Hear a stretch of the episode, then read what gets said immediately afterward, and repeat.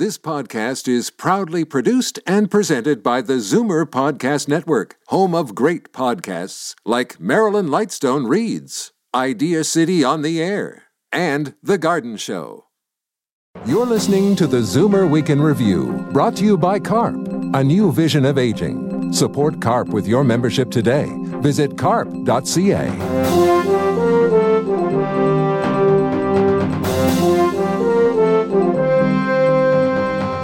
Good afternoon and welcome to the Zoomer Week in Review, all things Zoomer worldwide. I'm Libby Znaimer.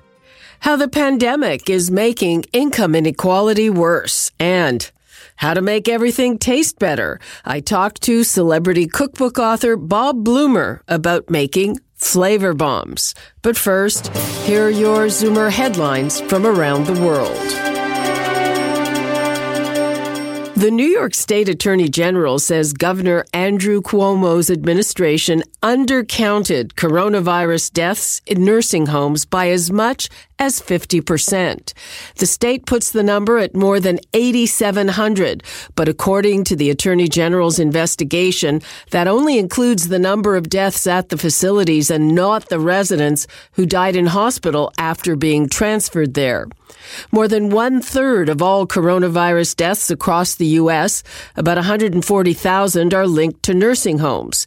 Here in Canada, 80% of all deaths were in long term care in the first wave. That number is now about 60%. Still with the United States, more American Zoomers are planning to postpone retirement because of the pandemic. According to SimplyWise, a retirement planning website, 32% of 50 somethings and 21% of people in their 60s have decided to put off the end of their working careers, a big jump from just a few months ago.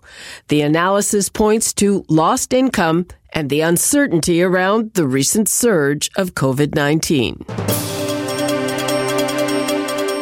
The new Biden administration in Washington is putting anti slavery activist Harriet Tubman on $20 bills. The banknote featuring Tubman, who was born a slave around 1820, was supposed to be unveiled last year, but that effort was delayed under Donald Trump, who branded it, quote, pure political correctness. Tubman replaces former President Andrew Jackson, a slave owner. Remember your avocado colored appliances back in the day? 70s homeware was loud, eclectic, and it's coming back in style. There were loud prints on the floor, geometric shapes, and a special commitment to earth tones like brown, orange, and green. And wallpaper at the time was later called a mistake. But bit by bit, trends like Macrame, rattan, and houseplants are coming back in style. Why the 70s now? There are a few reasons. For many Zoomers, it's a connection to our childhood, but for most, COVID lockdowns are creating a desire to bring the outdoors inside, and that includes plants and earth tone shades in our decor. Scotland's oldest woman got vaccinated for COVID on her 108th birthday. Marion Dawson has lived through two world wars and the Spanish flu. After getting the shot, the centenarian said, I didn't feel a thing. The nurse who administered the needle also popped Marion's birthday balloons to celebrate the historic moment. Scotland has started to vaccinate the over 80s, and Marion was among the first. I'm Libby Znaimer, and those are your Zoomer headlines from around the world. The pandemic has dramatically widened the income gap between rich and poor in Canada. That's the conclusion of research from the CIBC, which found that low paid workers suffered the vast majority of job losses while there has been a surprising increase in higher paid jobs. I talked with economist Benjamin Tal. This uh, has been the most asymmetrical recession in Canadian history in terms of the pain experienced in the labor market. All the jobs lost during this crisis uh, were lost in uh, low wage occupations. However, the surprise was that we have seen no less than 300,000 jobs being created during the recession in high paying jobs. So the income gap that has been already wide to start with has widened during this crisis. That's something that we didn't expect. All the people who lost their jobs, according to your report, earned less than $14 an hour, and all the gains were above $41 an hour. Yes, I think that uh, if you look at the distribution of wages, we look below average and above average. The average uh, wage, uh, hourly wage, is about $29 uh, in Canada now. So we look at uh, below $28, and we have seen a lot of uh, job loss in this environment. And then above that, and most of it was in the neighborhood of $40 per hour. So on an annual basis, uh, those are people making about seventy, eighty thousand dollars uh, a year. That's where we saw the gains, the most significant gains. And the twenty nine dollars an hour, what does that translate annually? That's uh, about uh, forty, forty-five thousand dollars. Oh, so not exactly uh, wealth.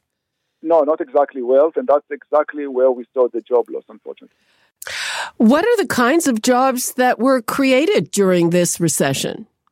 That's a good question. We are looking into it, but it's uh, technology, it's communication, it's finance, it's the winners of uh, this uh, kind of crisis. You have to realize that two thirds of the economy now is in full swing V-shaped recovery. One third is stuck in this L-shaped recovery.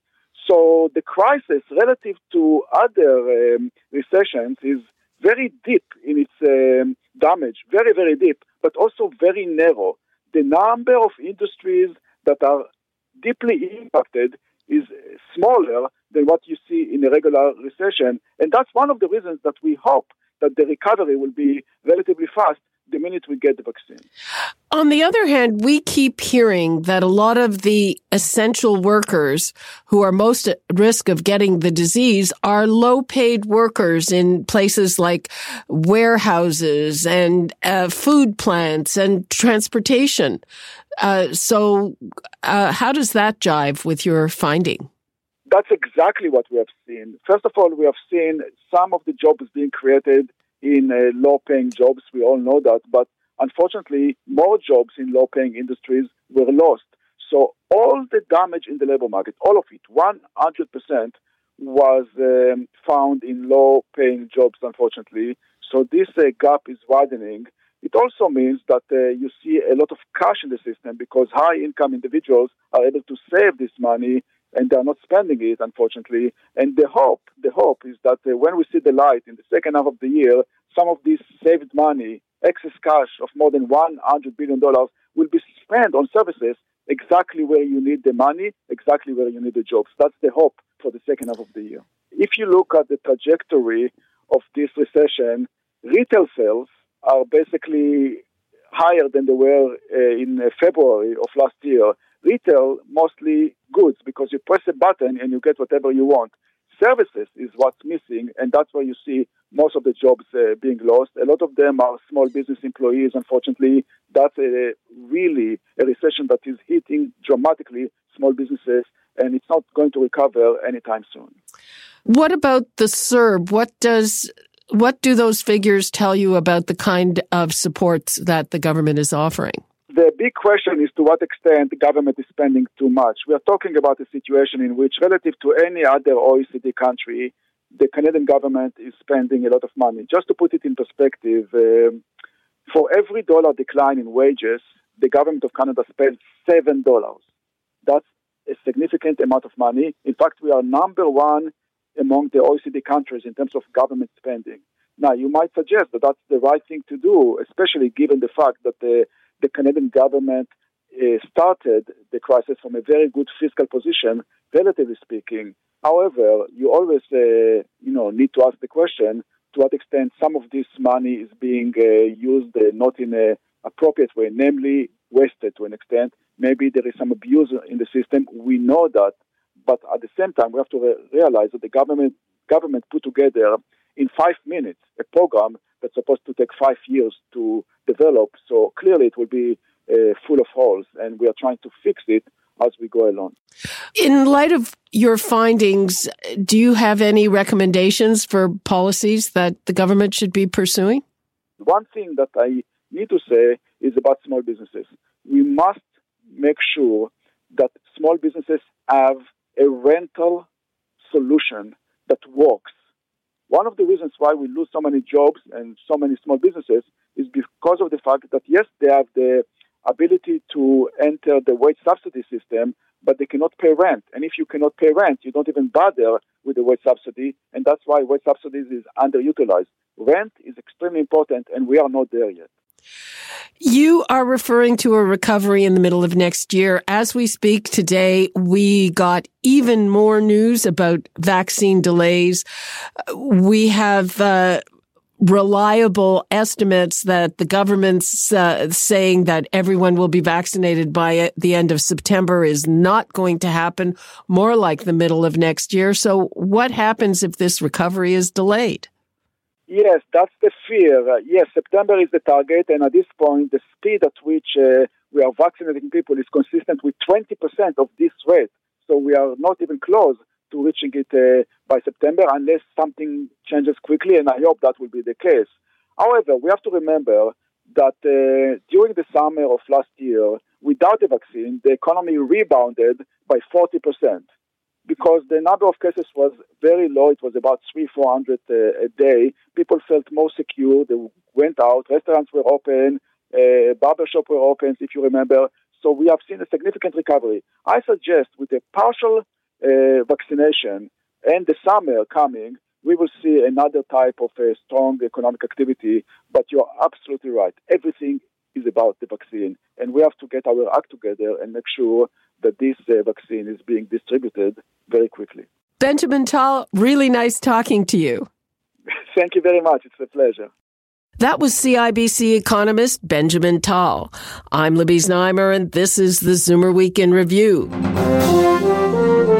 Coming up, with most of us spending more time in the kitchen, some advice on how to put a flavor bomb in your home cooking. You're listening to the Zoomer Week in Review, brought to you by CARP, a new vision of aging. Support CARP with your membership today. Visit carp.ca.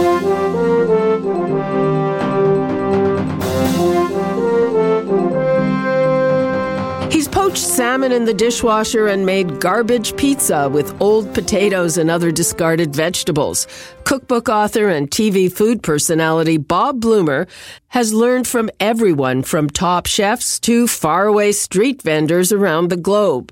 He has tips we can all use in our home kitchens in his latest book, Flavorbomb, a rogue guide to making everything taste better. I reached him at home in Los Angeles. A lot of friends uh, over the years have been having dinner at my house and they say, and, and, these are their words, not mine, but they say, how come everything tastes better at your house?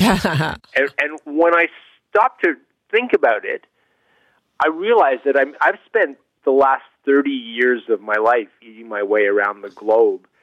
I've learned all sorts of tips and tricks and hacks and techniques from from everyone from street stall vendors to gumbo champions to fancy chefs here in California and France and other parts of the world. And and I realized that you know all these things that I've learned from these various food communities have made their way into the way I cook, into the style with which I cook, and that a lot of things that I do are because I've seen other people do them. And so, really, this is it's the sum total of everything I've learned in 30 years Okay, so let's go through some of the techniques that really put in that flavor, and it starts with high heat. Um, sure. Well, the, uh, high heat. If you once you gain the confidence to cook over a higher level of heat, you can sear things. You can caramelize things in the oven. You know, caramelization is one of the great, great chef tricks. Um, and you, for example, cauliflower has a lot of natural sugar in it. But if you steam it or if you cook it over a low temperature, those natural sugars just remain dormant. But if you cook it at a high temperature for a long time, you get that browning and that crust that makes um, everything taste so good. And it it's really is like the natural sugars that are caramelizing, hence the word. Um, and most home cooks will stop and take whatever they're cooking and maybe caramelizing uh, out of the oven before it's really fully you know reached its full potential of crust and browning and sweetness. Interesting. I made something on the weekend, and I think for the first time I actually waited till there was a crust on the mushrooms. Mm-hmm. That that that crust that's flavor. That's you know chefs are always saying fat is flavor. Well, for me, browning and caramelization and crust is flavor and texture, and it just makes it so much more interesting than having, say, a mushroom that's just mushy and sort of spongy and chewy. Hmm. what about salt and salting? Well, if you talk to any chef, they will tell you that you know people undersalt. At the same time, my book is not based on salting and adding butter to everything. In fact, those are two. I, I do talk about salting and how to how to salt properly, how to compensate for having put in too much salt, um, how to salt and taste along the way. So I do pay a lot of attention to salt, but at the same time, that's not my. It's not only not my sole source of flavor for the book, but it's it's one of the last things that I lean on. I do have a whole section in my book on what to do if you've oversalted, what to do if you've overspiced, what to do if you've put in too much acid. There are lots of tricks that I've learned. You were referring to a, a risotto recipe where you make a, a, pesto to boost it. This is a recipe that I um, I learned about from the New York Times years and years ago when Lidia Bastianich um, was in charge of uh, all of the food for the Pope's visit to New York City, and it was in the spring, and she made him uh, for one meal uh, spring risotto with fava beans and ramps and mm. peas and asparagus.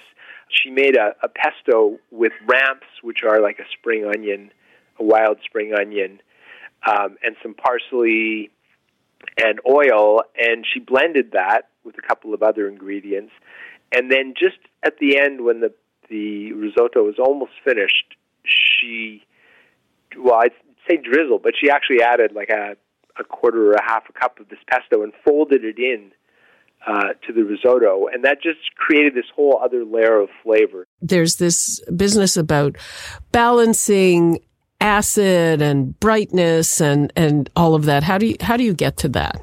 I would say that the one thing that distinguishes professional chefs from the rest of us civilians is their the way they focus on the acid balance of a dish. Things I would not have even contemplated thinking about an acid balance in. For example, a soup. So if you make a soup, even let's say an asparagus soup, um, chefs will often finish it at the end with a little bit of a squeeze of lemon. So you make an asparagus soup you think you're finished, take a small, like a quarter of a cup uh, ladle full of that soup out of the pot, put it in a small bowl, squeeze a little bit of lemon in it, see if it tastes brighter and fresher to you, the, the soup as a whole. And if it does, then you've discovered that that's a dish that could you could use a little more acid in. You might even squeeze a little bit more and taste it again, and keep keep doing that until you get to the point where you think, oh, this is a little bit too acidic. It's a little bit too bright for what I wanted. And that's uh, that's a good way to teach yourself about acid balance. And you can do the same thing in a, you know in a stew on almost anything that you cook. The chefs will always be adding a little bit of acid to balance it. Anything that has a, an element of fattiness or uh, richness. Has anything about your cooking and your approach changed because of the pandemic?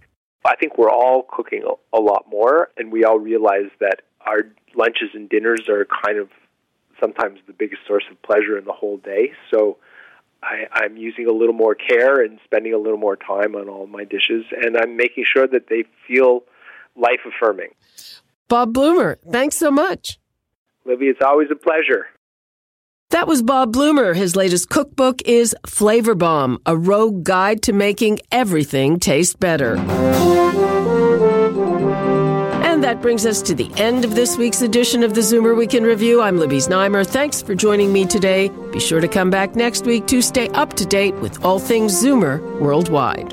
Zoomer Week in Review is produced by Zeev Huddy, Christine Ross, and Paul Thomas. Technical producer, Justin Eacock. Executive producer Moses Znaimer. This podcast is proudly produced and presented by the Zoomer Podcast Network, home of great podcasts like Marilyn Lightstone Reads, Idea City on the Air, and The Garden Show.